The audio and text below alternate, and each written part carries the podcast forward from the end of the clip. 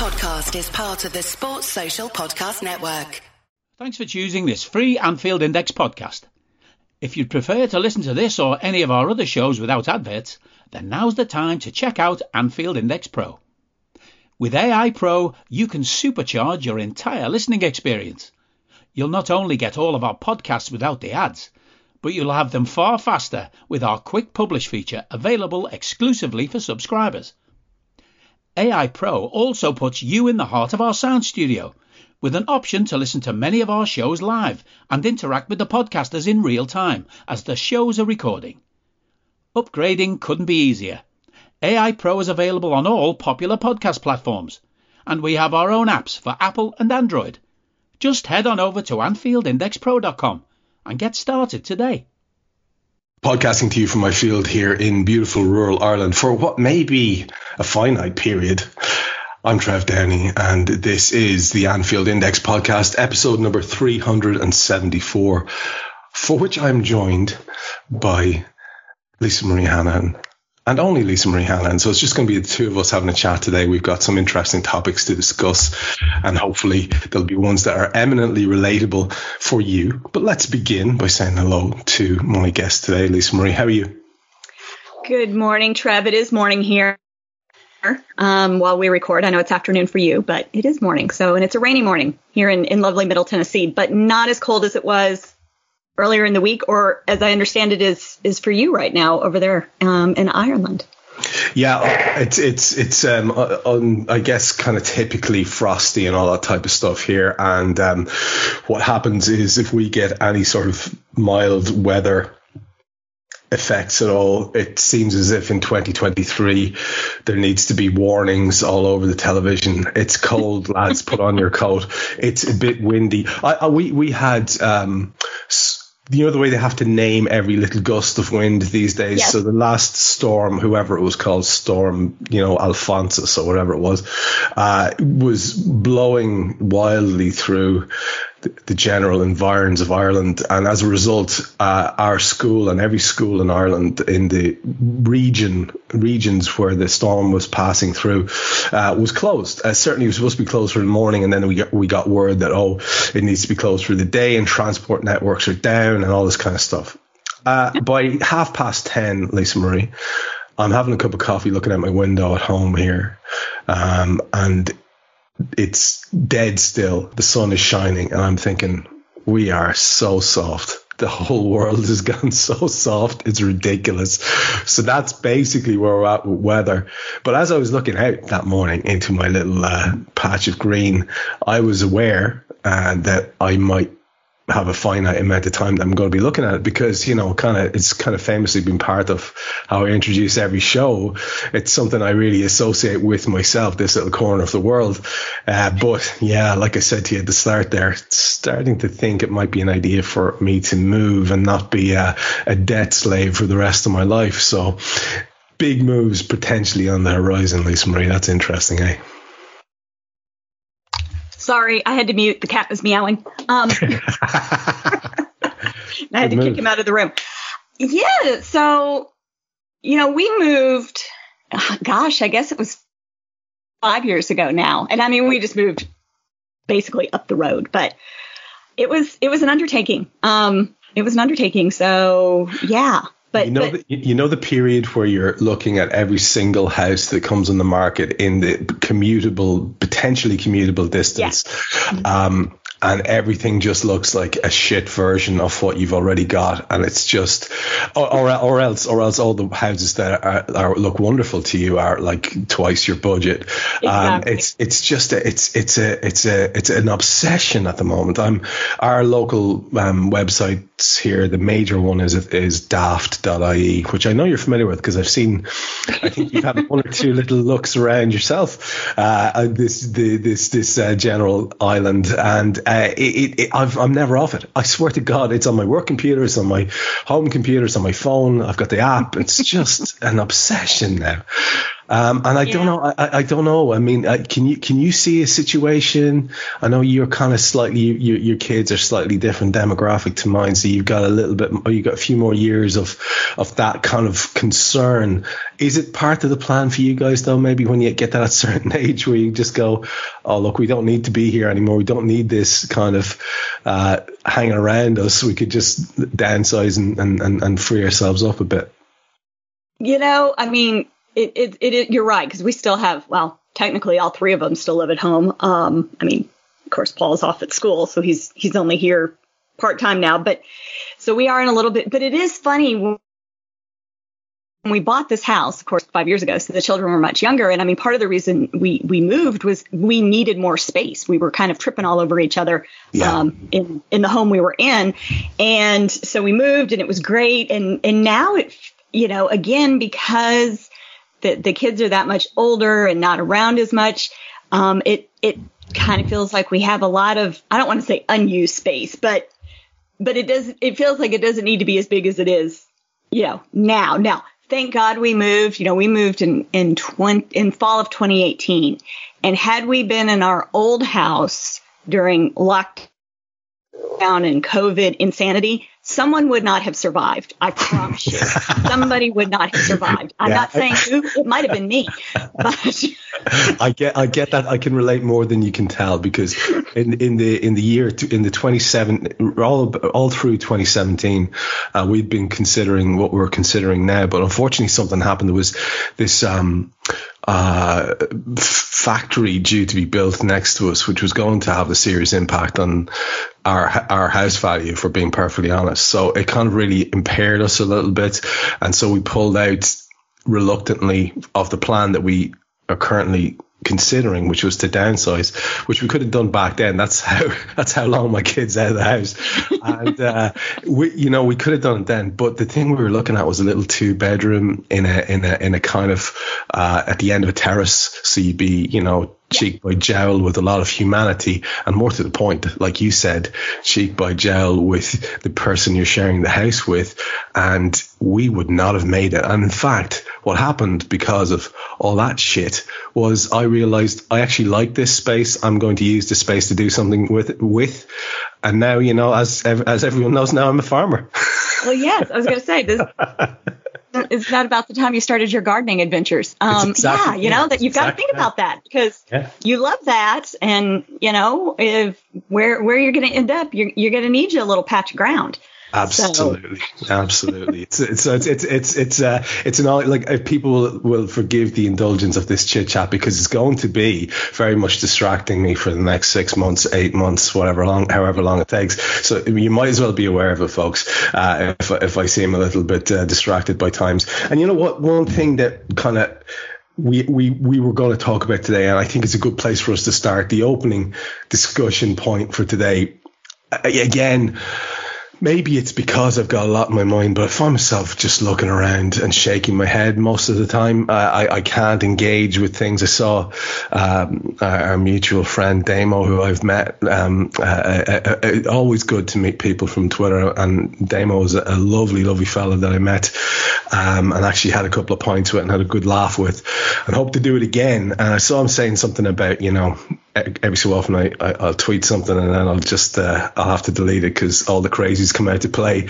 And I know I've been that soldier for the last while. I'm just, everything's just making me wince and shake my head and sharp intakes of breath, and it's easier just to let it go most of the time. I've gotten quite good at that, but I do understand the temptation to bite every so often. So when everything is a bit crap, we really rely on football. So the question I have for you is why? Like, what is it? Why do you do it? And again, it's specifically relevant to you as well because of the sacrifices involved in terms of getting up early to talk nonsense to Irish lads on podcasts, getting up early to watch matches even earlier, you know, having your coffee to try and keep the eyes awake. It's going to have a real impact on you, the idea of supporting this team. So again, the question is why? Now, to kick us off, I have a little clip, and the little clip is a reminder of why. But also, this season gives us a little bit of the taste of both things, like why you do it and why it's probably not good for you. But anyway, 5 years ago today, this happened. was challenged by Zouma illegally. Richarlison just being a little daft now, and still being daft.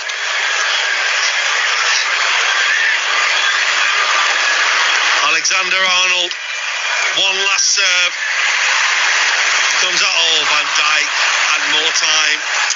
Oh, Pickford's lost it. David Carigi! Unbelievable! It's a miscue by Virgil van Dijk, and David Carigi has come from the bench and has won the derby for Liverpool. Jürgen Klopp can't believe it. The Klopp can't believe it.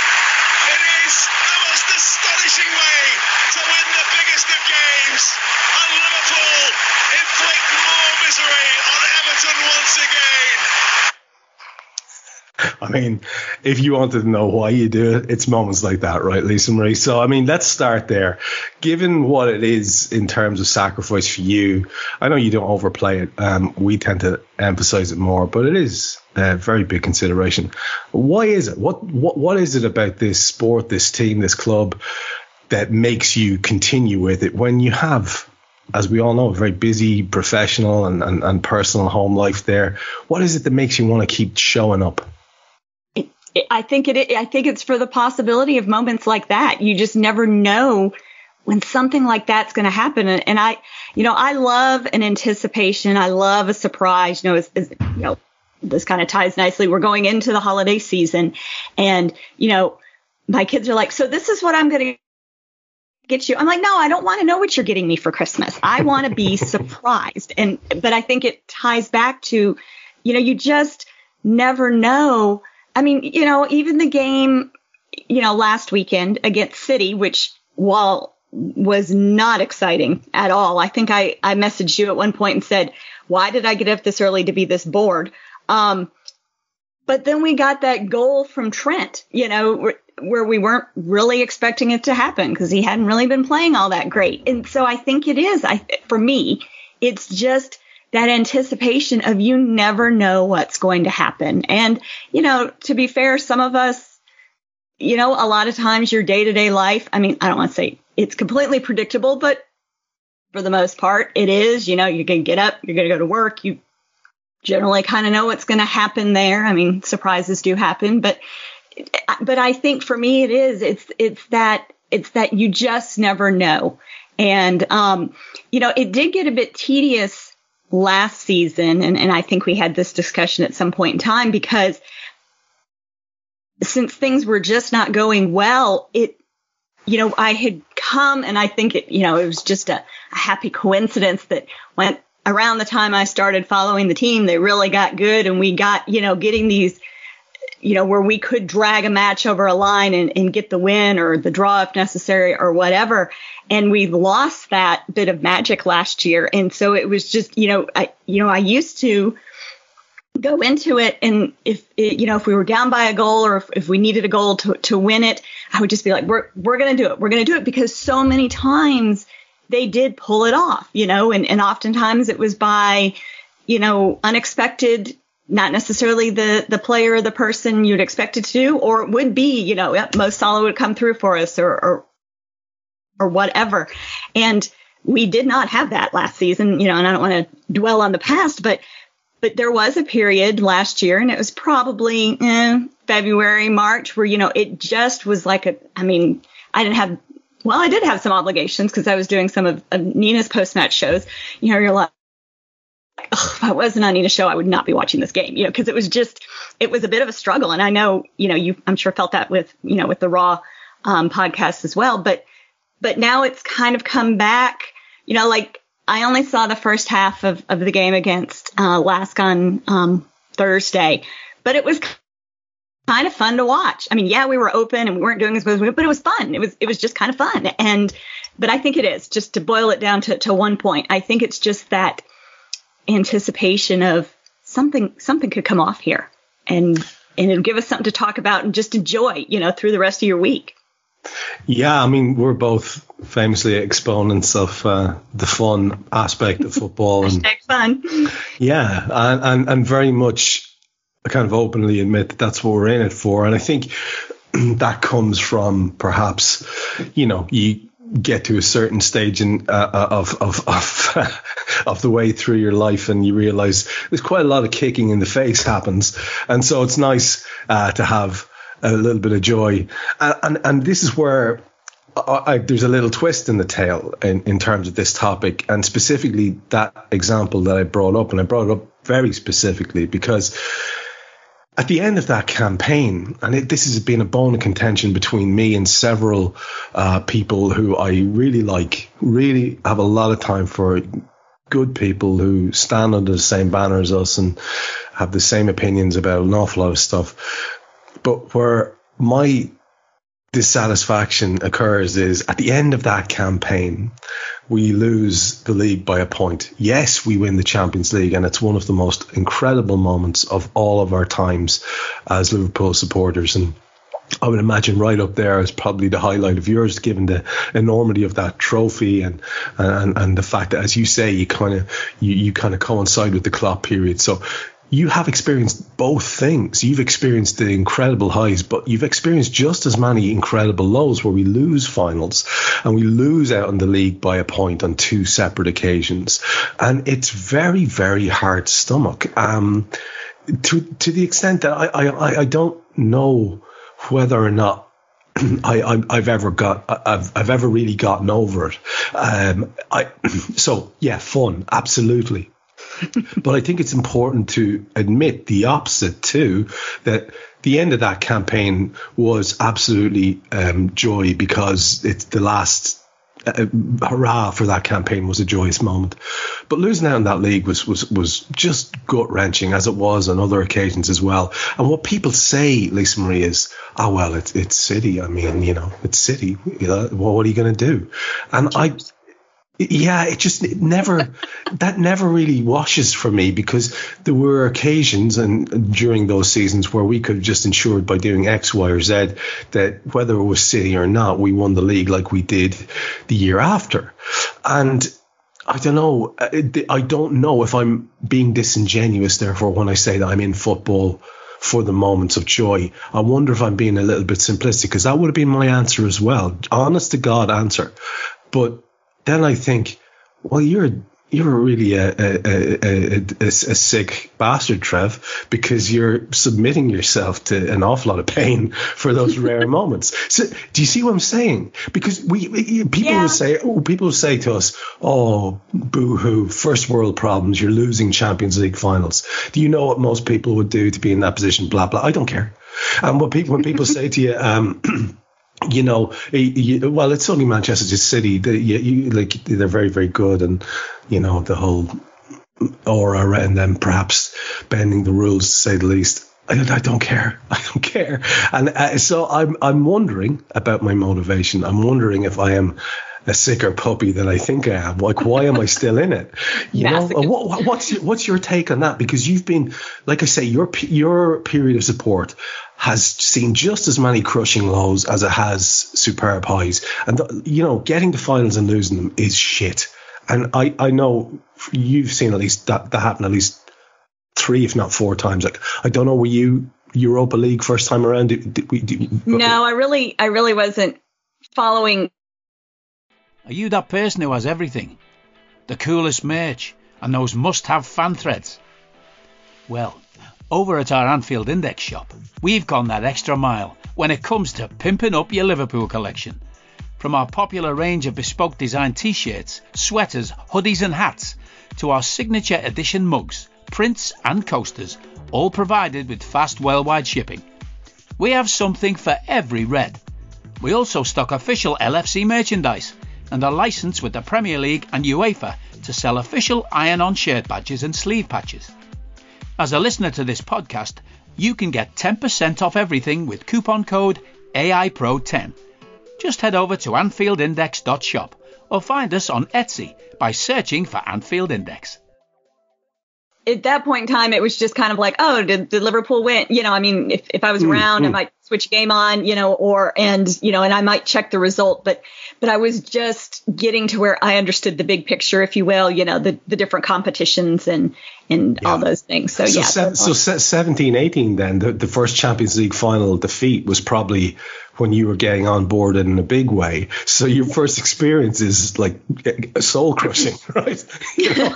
Yeah, but, you know, I wasn't watching that game because here's the thing. The Champions League final famously tends to coincide with my daughter's dance recital. Of course it does. So yes. So, I mean, I didn't watch that one live. And I do remember just, you know, and I was kind of, it seems like I was sort of following it online a little bit and, you know, saw, you know, Mo's injury and was just like, oh, that's awful. Cause of course the World Cup was coming up and, you know, and you were really realizing what a player, you know, Mo was and, you know, and all those things.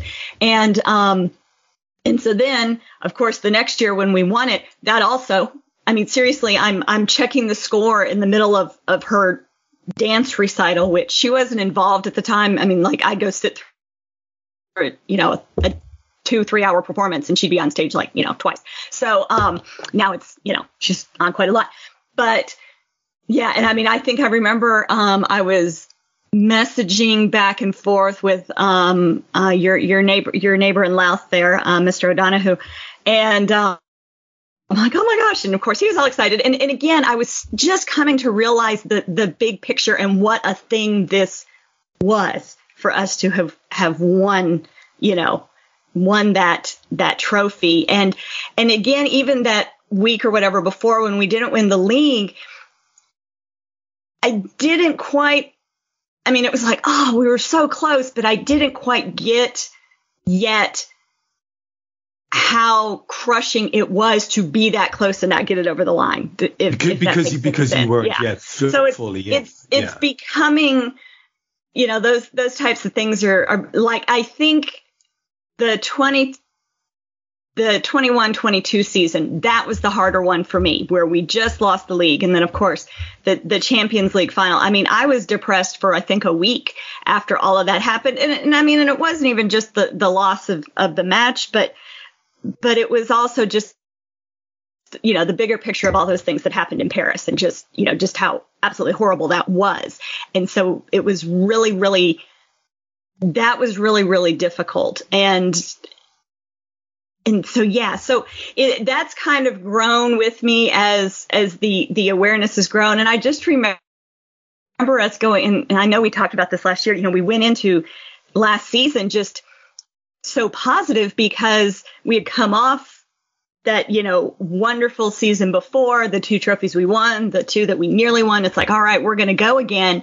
And then, of course, we did it. And it just, you know, there was a certain point last season where I'm just like, why am I doing this to myself? This is supposed to be my bit of, you know, it's kind of a hobby, you know, it's a hobby essentially, you know, this is my distraction from, you know, the other things that stress me out in life. This should not be causing me stress. And, but you know, the other part that has brought enjoyment for me, of course, has been the greater community of Liverpool supporters, specifically our Anfield Index family. There goes the cat again. So, yeah, I think the overall enjoyment, you know, now, the more I'm thinking of it, isn't even now. It's, you know, it started as the game and watching the team and enjoying the things that the team brought. But it's kind of grown to, I mean, when I think back of, you know, you and I would have never crossed paths ever, likely, unless I tripped over you in a pub some point in, you know, Ireland, if it weren't for Liverpool. And I've come to appreciate that kind of the community that has grown, you know, that is around the team as much as the team themselves. That's some hideous Cam Branch level stereotyping of me, assuming that I'd be in a pub for you to trip over, probably in some prone posture, dribbling from one side of my mouth. I see where you're going with this, Hannah. I see. You know, Cam hasn't been on for a while, and we miss him, so, you know. Yeah, so you decided to keep the spirit of his Irish racism alive. Fair play to you. Hey, that's... no, wait a minute. How are you even getting that? Oh, because I said a pub in Ireland, whatever. yeah, what a wild right. stretch. We would have crossed paths at the Hill of Tara while I would have been admiring the majestic countryside of County Meath. Better again. Okay, we'll edit that later.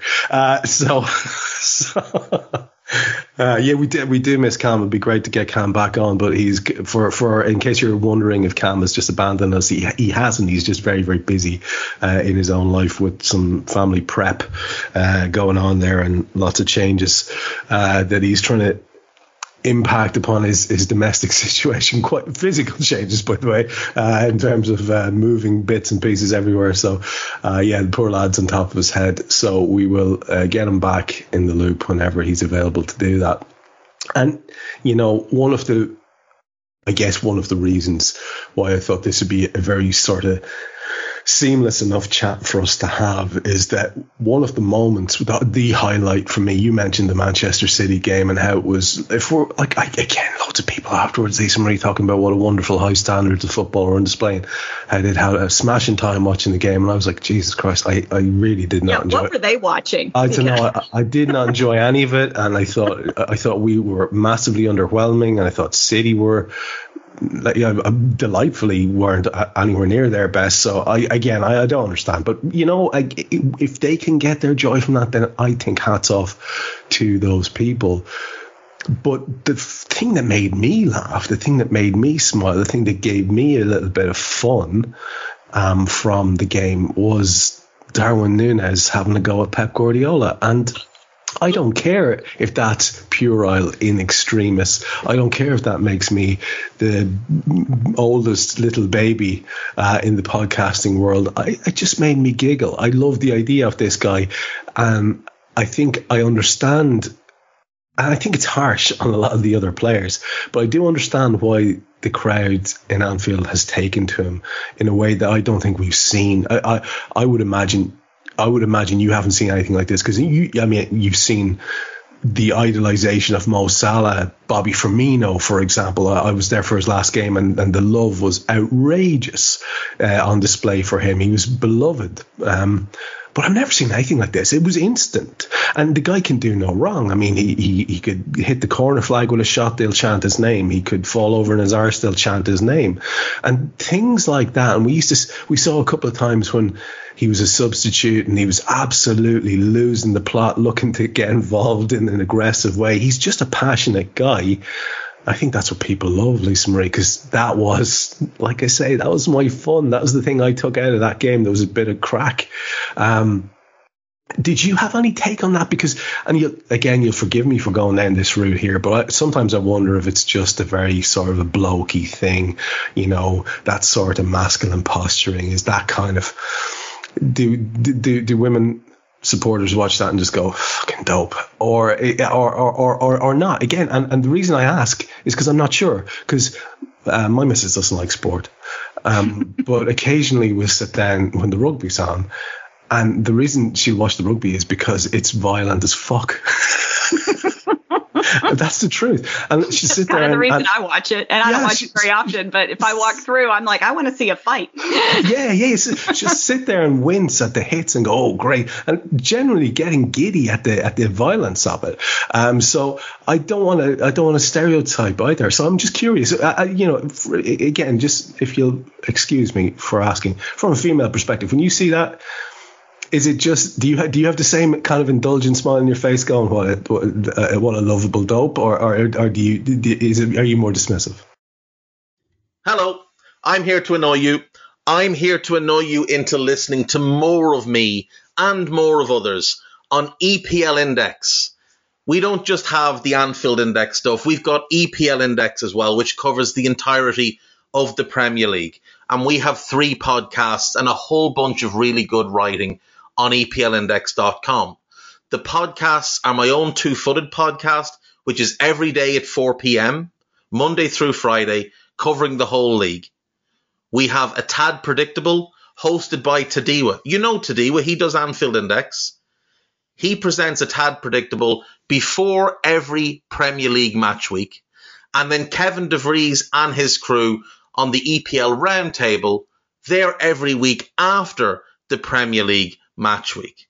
So make sure you listen to everything we're doing on EPL Index and follow us there on Twitter @EPL Index. Thank you. Bye-bye. Okay, I do not presume to speak for the entire female population, just for myself. I do tend to enjoy stuff like that. And I don't, in this specific case with Darwin, it may have been a little bit because it was with Pep, so yeah. that probably brought a little bit more of a smile perhaps than possibly if it had happened with somebody else. But yeah, I mean, oftentimes, especially when you can see that there isn't necessarily a chance of it getting out of hand and therefore costing us, like Klopp was right there on it. The other players, especially to me, it seemed like the Spanish speaking ones were right there, Adrian and Alexis McAllister, and it seems like there was somebody else that was, that were right there to sort of diffuse and move away and specifically be able to, diffuse in his, primary language as necessary. Did anybody ever find out what kicked it off? I mean, I heard a couple speculations, but I don't know that there was ever any specific, official mention as to, and there probably never will be. I mean, they probably will never actually say until one of them writes a book one day. But yeah, no, I do tend to be a little bit amused by things like that. And as I said, generally when it's something that isn't going to cost us, every now if you see things kind of kick off in a match and you're just kind of like, oh, okay, now let's everybody calm down before, someone gets thrown out. I don't mind that happening to the other team, of course, but don't mind. And of course, and then I get amused by it if I'm watching, like another game. I mean, not that I watch loads of other football, that doesn't involve Liverpool, but, we'll have it on generally on, especially a Saturday morning. And, if I saw like, Manchester United and, Fulham kick off against each other, then I'd probably be like, look at that. That's kind of fun. So, and if your missus likes the violence, ice hockey might also be something. Although I don't think they fight as much in that as they used to. I don't think they love them. But, it famously used to be like bench clearing brawls. But anyway. It always seemed to be the point of the sport to me. They've kind of, it doesn't, and we have an ice hockey, an NHL team here in Nashville, and I haven't been to one of their games in a long time, but they used to be great fun to go to. And I always kind of refer to hockey as a little bit, it's kind of, soccer or football on ice, because there are a lot of the same sort of types of rules, and I like it because it moves so fast, American football. That's one of the things that frustrates the bejesus out of me is it's just it's so much stop and start. And I'm like, let's get on with it. So anyway. Yeah, the all the American sports are an endless source of fascination to me because I'm not a native and had no experience or exposure to it. Baseball is the one that eludes me. Ugh. I mean, baseball, I can paint dry. Yeah, I mean, but people go and they'll go to the ballpark for hours and they sit there and have the time of their lives. One or two friends of mine are hugely into it and they love the stats side of it, so I get it, but hockey was the one that always seemed the most visceral of the sports in every sense of that word. And it was exciting. There was one channel that used to show it over here, just highlights packages, so I used to see a bit, and then you become aware of certain names, and I watched the 30 for 30 documentaries about the various teams, and I would love to have more time in my life to follow different sports, but a bit like you, not only do I not really watch other sports much these days, I don't even watch much football. In fact, I just watch Liverpool, if I'm being perfectly honest. That's what I have in my life time-wise at the moment. So you run with that. And I guess, at the far end of that moment with Darwin Núñez and his little outburst is Pep Guardiola, who you will be aware of being very much my least favorite man in football, and that's quite, I'll tell you what, that's quite a sentence, because you may not have noticed this because of course I'm famously affable, but I don't, there's a lot of people I don't like. And, you know, there's quite a lot of people I realise that I don't like. I do my best to be affable and to not let people get under my skin and stuff, but there are a few people, especially in football, who I really, really don't like. And I thought it'd be interesting to get your take on this. And again, because of the different perspectives and different sort of durations of our, and timelines of our individual support here of the game. Because Guardiola, regardless of how long you want to stretch out my ridiculously long timeline, because I'm old as dirt, I still have him right up there at the top. He grates on me in a way that I can't really fully articulate. It's the prissiness, it's the arrogance, it's the theatricality that borders on cringe all the time. And it's just this kind of aloof, like I say, arrogance that really, really bugs me. There's no need for a guy who's as successful as him to be quite so obnoxious. But an awful lot of people forgive him everything because of the trophy count. That doesn't wash it for me. You see, I was wondering if you wouldn't mind giving me your top three. And the reason I was asking you this, and again, in an effort to tie things together, because I'm always trying to do this, I like my podcast to be like the end of the Usual Suspects, where Dave Kujan is putting it all together. And it's all sort of coming together. He's realizing that he's just had a number done on him. Because in that little clip, you may have heard a reference to a certain Richarlison being daft and still being daft, apparently. And my God, Mr. Richarlison is right up there in my top five of current annoying characters. But that's enough for me. I want to hear who it is that gets on your goat. Like, who is it that you love to hate in the game? I think one of them may well have gone abroad. No, you know, I mean, all right. So, yes, Harry Kane...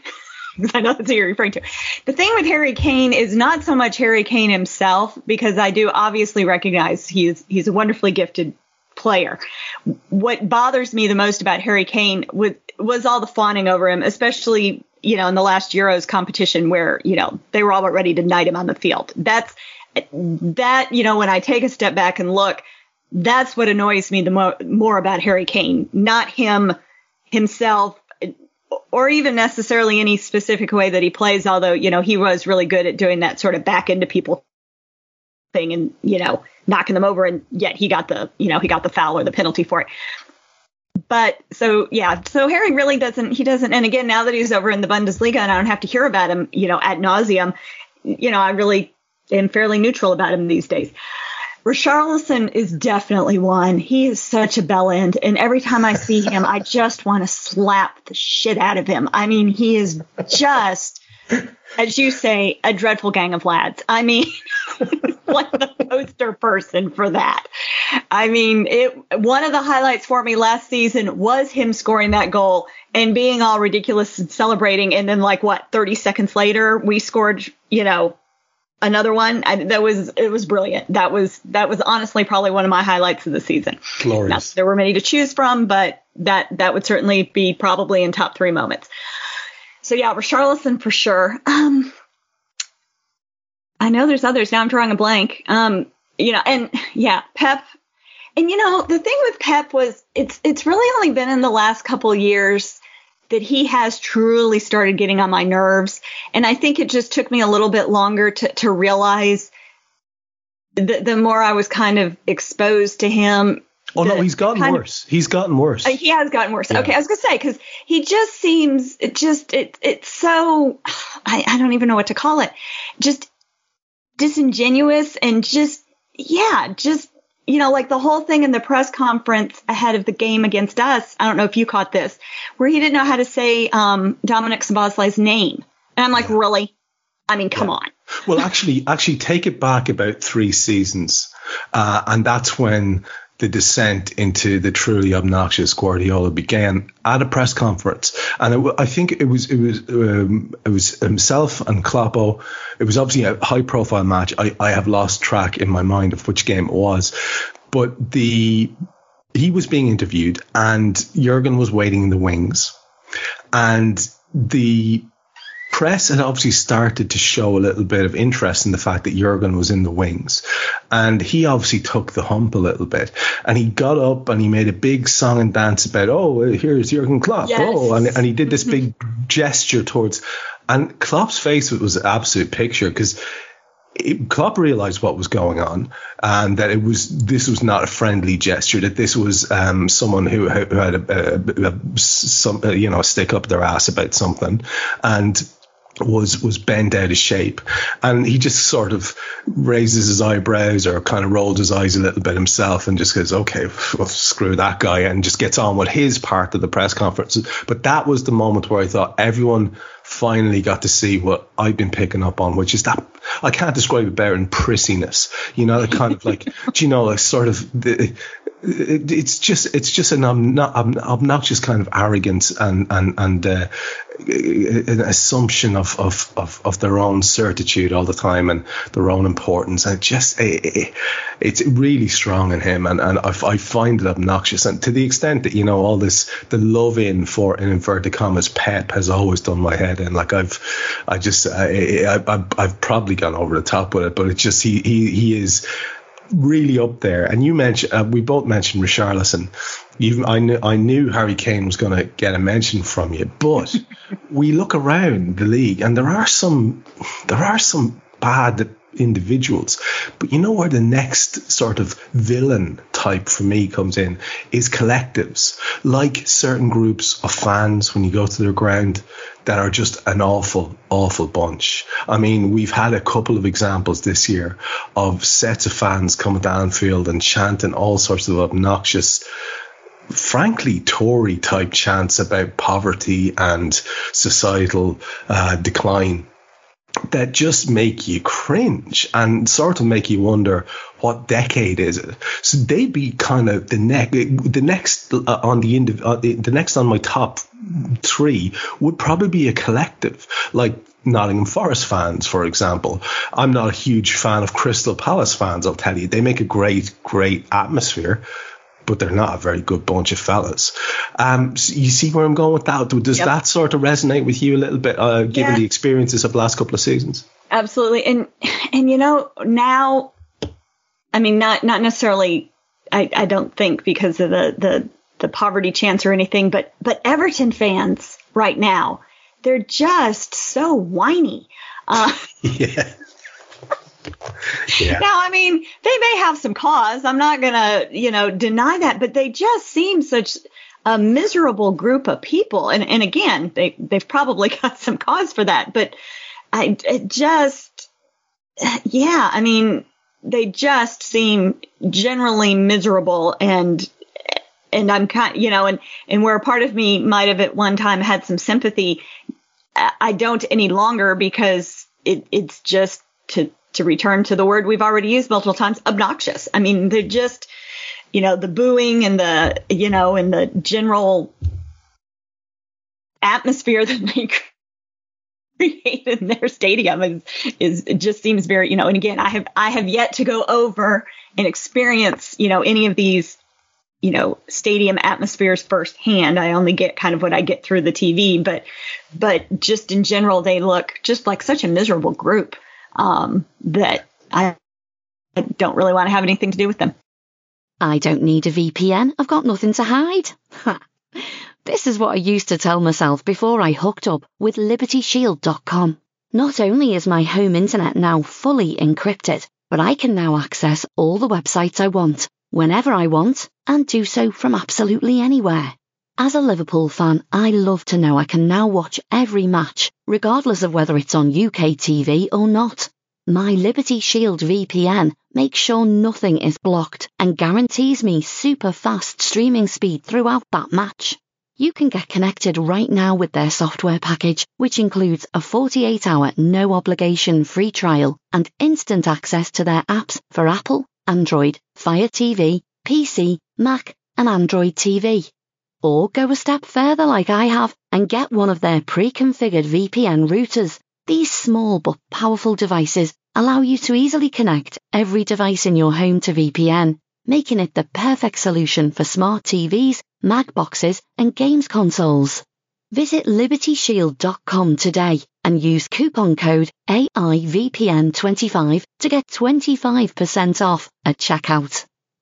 Well, I think that's very wise on your part, and like I go back a long way with this crack, and I remember as a kid there was the so-called friendly derby, and I didn't buy into it when I was a really young kid, and then sort of somewhere around my teens, early teens, we had the horrible situation that happened with Hillsborough, and then we had the Merseyside FA Cup final. There had been one in '86, and they were actually both. They had that kind of collegial is a strong word, but there was that kind of. It wasn't that obnoxious sort of edge on it like there is now. So there's probably something to that, but I was too young, and I still hadn't been in the stadium environment.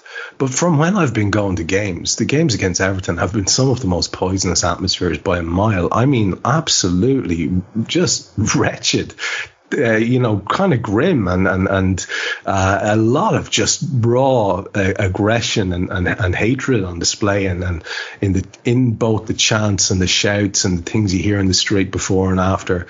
So I mean that's raw, and it's real. And I think you're right. They're an odd bunch. I think that's the most interesting thing about them. Is that whatever other word you want to throw in their direction, they are an odd bunch. And I'm speaking personally about a couple of Everton fans who I know. They're odd lads, fair play to them. But I'm very fond of the two chaps, but strange men. I do want us to sort of wrap up in the next while, but also to stay kind of in the same vein conversationally, and so. On the horizon, and this may seem obnoxious to use the phrase yet again, in terms of the presumption of it, and please don't think that this is presumption, but on the horizon is the potential of a night of tremendous fun, not that far away from me here, were the Reds to progress as they have done so far in the Europa League. And again, I'm not sure if this is one of the ones you were able to see with your commitments. The match which saw us wrap up the group winning thing, which was so important because it means now that we get to skip out the qualifying round, which is fairly important, I think you'll agree, and not have to worry about that.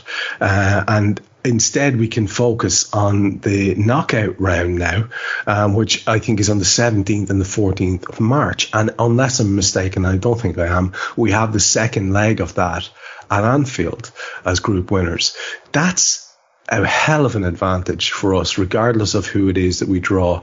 And I think an awful lot of people will be like me and hope that some big team drops in and we have a real sort of drama and a bit of occasion around that game, whatever that game happens to be, or games rather, that set of games. So were we to be successful in that round of 16, played in the 17th and the 14th, then the quarterfinals would be on the 11th and 18th of April. So another pair of games to get through, the semis on the 2nd and the 9th of May, and then on the 22nd of May is the final.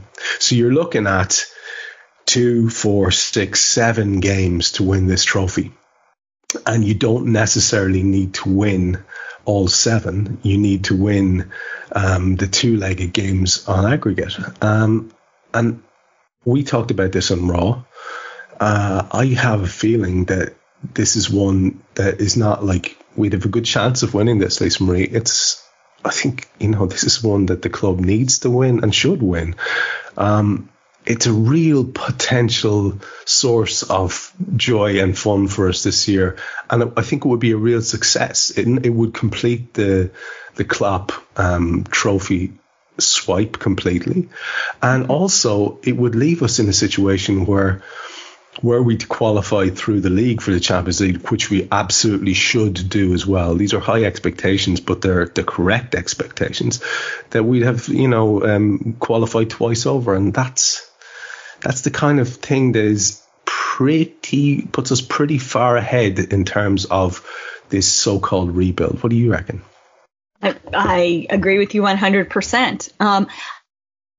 I saw the first half of Thursday's match. I had to get on a work call for the second half, and which I had hoped was going to be a quick work call, and I would at least maybe get to see the last 10, 15 minutes, but unfortunately it was not. So, but yeah, I mean, I think we have every reason to be optimistic that, you know, well, first of all, I mean, yes, wonderful that, I mean, I don't think there was ever any question that we were going to qualify out of the group. The hope and the question and the expectation was that, yeah, we qualify first so that we can skip that next round, which, you know, is good, because that's, you know, two games. I'm assuming that round maybe it's only a one-off, but is, you know, that we don't have to play, you know, in February or whenever those are going to fall. So I think that is only to our advantage, not only just in general for the other competitions, you know, that, you know, hopefully we're going to be circling in on the, you know, on the One Cup final and, you know, hopefully going forward, you know, with the FA Cup, if, you know, if we will or whatever. So any less games that we don't have to play, because not because we're out of a competition, but just that's less juggling we have to do with the squad, I'm all in favor of. So, yeah, but I mean, I think it is. I think you know, once I got over that initial disappointment that we didn't make top four last season and weren't going to be, you know, in the Champions League, playing in the Champions League this year, I kind of got all in on the Europa thing, because, again, it was a competition that I hadn't really per se experienced, because, again, I was just sort of starting to follow the team when they, you know, were in it the last time. So while I understand it's, you know, it's not necessarily where we want to be, I'm all for something that, you know, we've got a pretty good shot of winning. And as you said, completing the set for Jürgen, so that, you know, he's got them all to line up on his mantelpiece when he unfortunately moves on from us one day. So, yeah, I think it's exciting. And I think it's a good step for this, you know, rebuild that we all kind of talk about, but don't want to talk about, if you will, the Liverpool 2.0. But I think it can be a really important step for that progression for the team. You know, we have so many new players that weren't around. Heck, even when we were in this most recent Champions League final a couple years ago, if you think about it, how much the squad has turned over since then. So to give a lot of these players that sense of occasion and competition, you know, before we get back into the Champions League, I think can only benefit us as well. Yeah, and we are in a better spot than when Klopp arrived first in terms of the spine of the team. No doubt about it. There's a better base there. But it is still an overhaul, regardless of whether you want to use the word rebuild or not. The midfield is very close to a rebuild. But the overhaul has occurred up top as well. I mean, it's not that long ago we were talking about our glorious trio, and now Darwin and Luis Diaz are nominally two of that three. That's a turnaround. And in defence, we will, I hope, begin to see a turnaround in personnel there as well, because we have a need for it on the flanks for sure. And that will, I think, probably take at least until next summer. But it is very much a changing of the guard, and there is a potential that the team in midway through next season will only have three or four of that kind of all-conquering side still playing at their very best. And I think that would be absolutely optimal for us, because it would mean hopefully that we've made the right recruits and lads who are capable of playing first team football.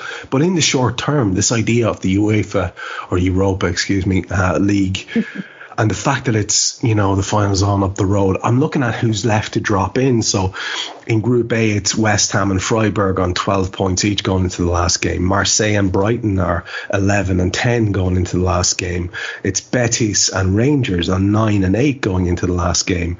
Atalanta and Sporting are on 11 and 8. So likely, probably Sporting would be potential opponents there.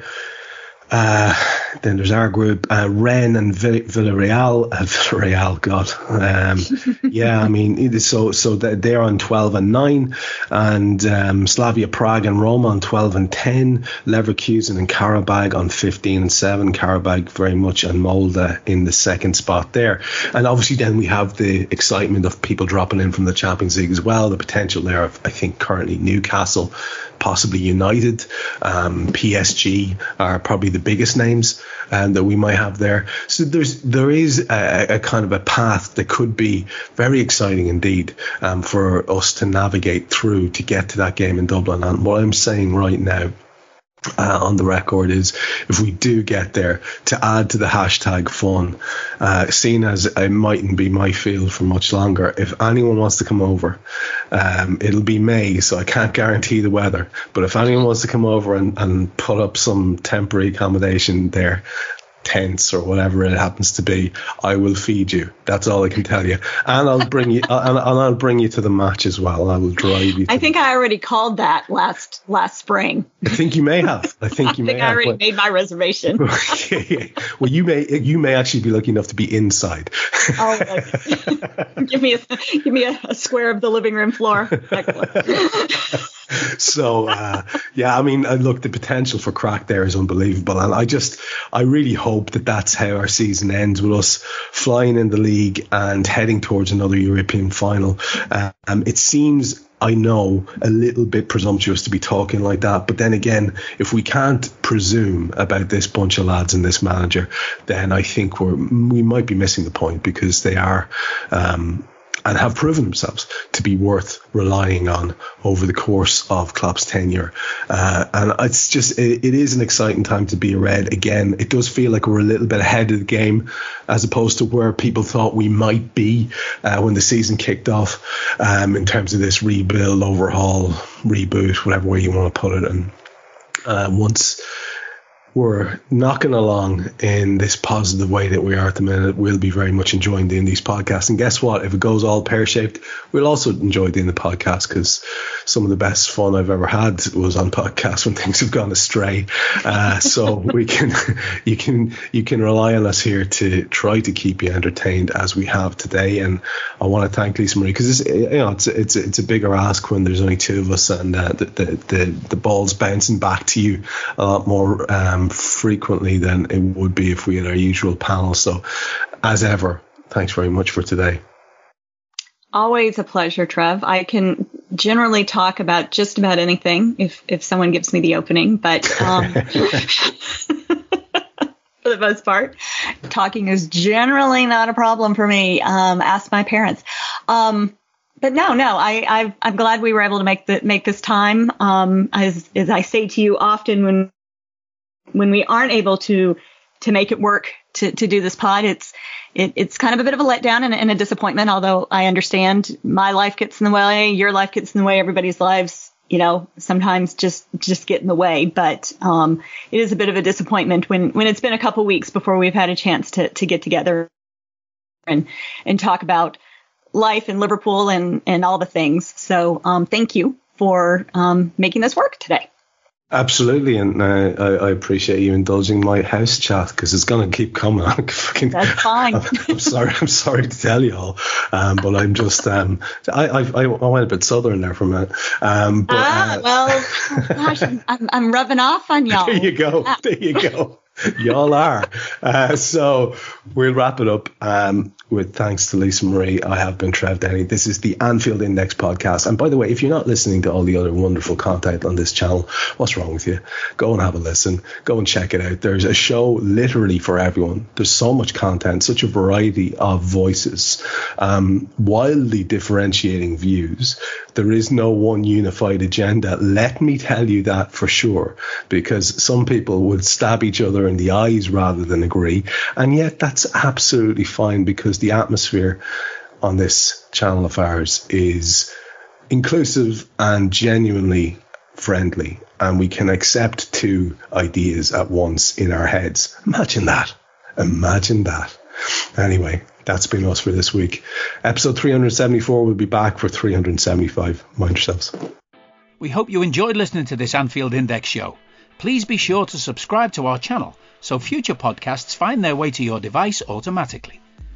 There's nothing quite like fan engagement, and we'd love to know what you think of anything discussed on this show. The best way to get in touch is over on our free Discord community, where both podcasters and listeners debate the hottest LFC topics 24/7. Sign up free now at AnfieldIndex.com/Discord. You won't regret it. You can also follow us on Twitter at Anfield Index, and find us on Facebook by searching for Anfield Index. Oh, and before you go, we'd love it if you could leave us a 5-star review on your favourite podcast app. It only takes a couple of seconds, and it means the world to the people who create these free shows. Sports Social Podcast Network.